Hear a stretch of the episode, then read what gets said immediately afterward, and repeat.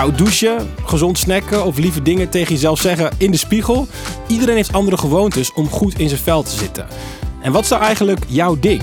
Ik ben Joshua en ik coach door gezonde gewoontes heen. Samen proberen we wat nieuws.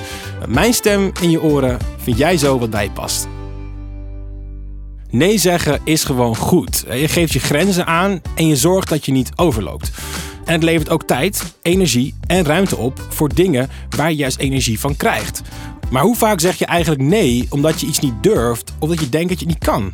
Nou, in deze aflevering gaan we kijken naar de laatste keren dat je nee zei, maar eigenlijk ja had willen zeggen. Want ja, waar was je nou eigenlijk bang voor? En wat zou er gebeuren als je ja had gezegd? Na deze aflevering houdt niets je meer tegen. Goed, voor we aan de slag gaan is het handig om pen en papier te pakken. Heb je wat in je buurt liggen? Oké, nou, pen en papier bij de hand, dan is het tijd om na te denken. Wat is de laatste keer dat je ergens nee op zei, maar dat je eigenlijk ja had willen zeggen? Dat kan gaan over hele grote dingen, eh, een nieuwe functie die is aangeboden, of wat denk je van een reis waar je nee tegen zei? Maar het kan ook iets heel kleins zijn. Iemand die vroeg of je hulp nodig had, of een afspraakje bijvoorbeeld je afsloeg. Oké, schrijf nu in één zin op wat jou tegenhield om ja te zeggen. Uh, ik ga je op weg helpen met een voorbeeld van mezelf.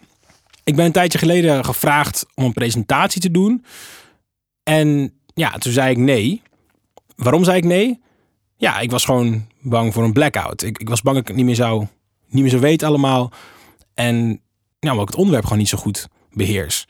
Dat is mijn ding. En als jij hebt opgeschreven wat jou tegenhield, dan, uh, dan gaan we verder. Oké, stel jezelf nu de en dan vraag. Ik ga zelf even voordoen hoe die en dan vragen werken. Hè? Stel je voor, je krijgt een, ja, ik krijg dus die blackout. Oké, en dan?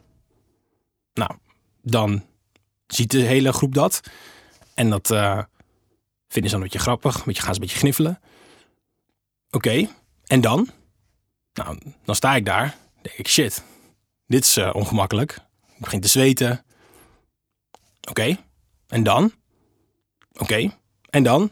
Nou, dan is die hele groep waar ik bij die presentatie gaf, die denkt dan, oh, dit was echt erg. En dan ben ik gewoon een beetje het, uh, het lulletje van de week of zo. En vinden ze me allemaal een sukkel. Nou, dat was mijn worst case scenario eigenlijk. En ik wil jou eigenlijk ook vragen om jouw worst case scenario op te schrijven. Dus uh, ga door op het blaadje tot het helemaal vol is. Of dat je helemaal niks meer kan verzinnen. En maak het gewoon zo erg als je maar kan bedenken. Nou, klaar? Oké, we hebben nu onze allerergste scenario's uh, op papier gezet. En we gaan terugkijken naar nou, wat we hebben opgeschreven. Dus uh, pak er even bij en lees nog eventjes goed en rustig door. Nou, hoe, hoe was het om het te lezen? En waarschijnlijk is de kans dat het echt zo gaat helemaal niet zo groot. En dat is precies wat ik met deze oefening wil laten zien. En we laten vaak dingen aan ons voorbij gaan, omdat we bang zijn of van het allerergste uitgaan. En dat is gewoon zonde. Want juist door dingen te doen, leren en ontdekken we heel veel. Dus vraagt iemand jou iets en wil je ja zeggen, maar neig je meer naar nee? Nou, zeg dan gewoon tegen die persoon van oké, geef me even een momentje. Kom ik er later op terug. En zet dan de dingen voor jezelf op een rijtje hè, met deze oefening. En dan kom je gewoon tot de conclusie. Wat is nou het ergste wat er kan gebeuren? Dus doe het. Dat was hem weer.